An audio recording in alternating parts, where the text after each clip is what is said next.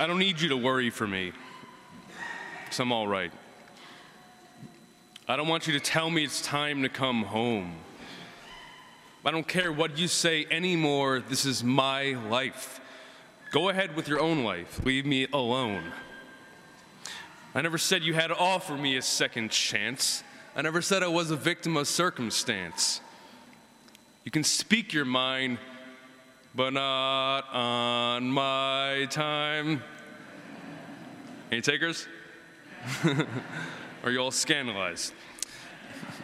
No, no, no.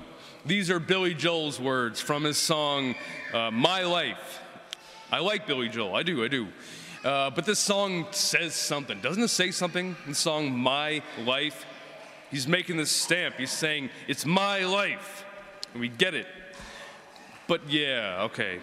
But here we go. But Jesus himself tells us if you don't hate your life, you cannot be my disciple.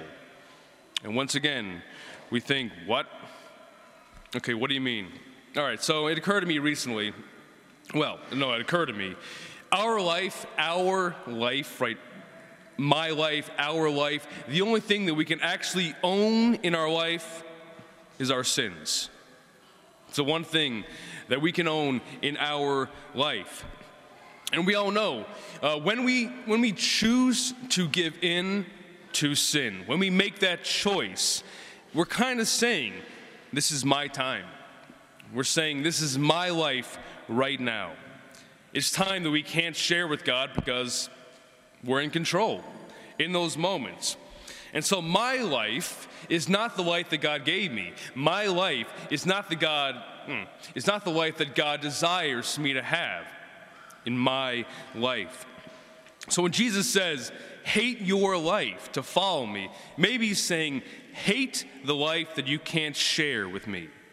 We have to hate the life that we cannot share with him, our Lord. It may be the reason why so many people can't fully embrace a life of faith because it requires us to look at our sins. It requires us to see that we are undoubtedly, helplessly a sinner. And so we know how much we need God. And I hear tell this throws a big wrench in our plans. And what we want to do is knowing how much we need God. So to live a life of ongoing faith, which, shoot, we come here every week, every day, to, live to live a life of ongoing faith and to receive all God's grace, His love, His mercy, it requires us, we have to look at our sins. And furthermore, we have to hate our sins to receive all He wants to give. We don't hate ourselves, that's a lie, it's a trick. We don't just hate the fact that we are a sinner. We don't just hate the fact that we do sin. We have to look and despise our sins, like those, our own sins, the things that we've done, the things that we do, the things that, we're, that we fear that we might do again. Because we all have a dark place. We all have that dark place that's familiar, that we own, that only we can go to, and we decide when and where we go there. I don't know, gossip is a place, jealousy, it's a place, anger, judgment, despair is a place. What we choose to find on our screens in front of us, our phone or iPad or computer, what we distract ourselves with, or maybe it's just, or could be a good thing or any good relationship that we substitute for God rather than sharing it with God.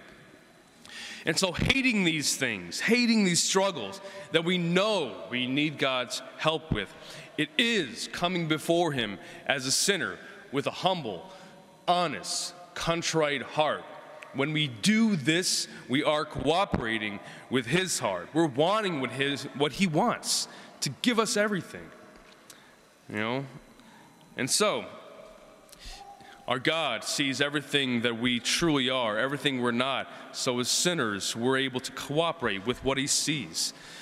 So, when we hate our life, right, when we hate our own life that we own, then we have to acknowledge that if, if this is the life I'm not meant for, my true life is in Christ.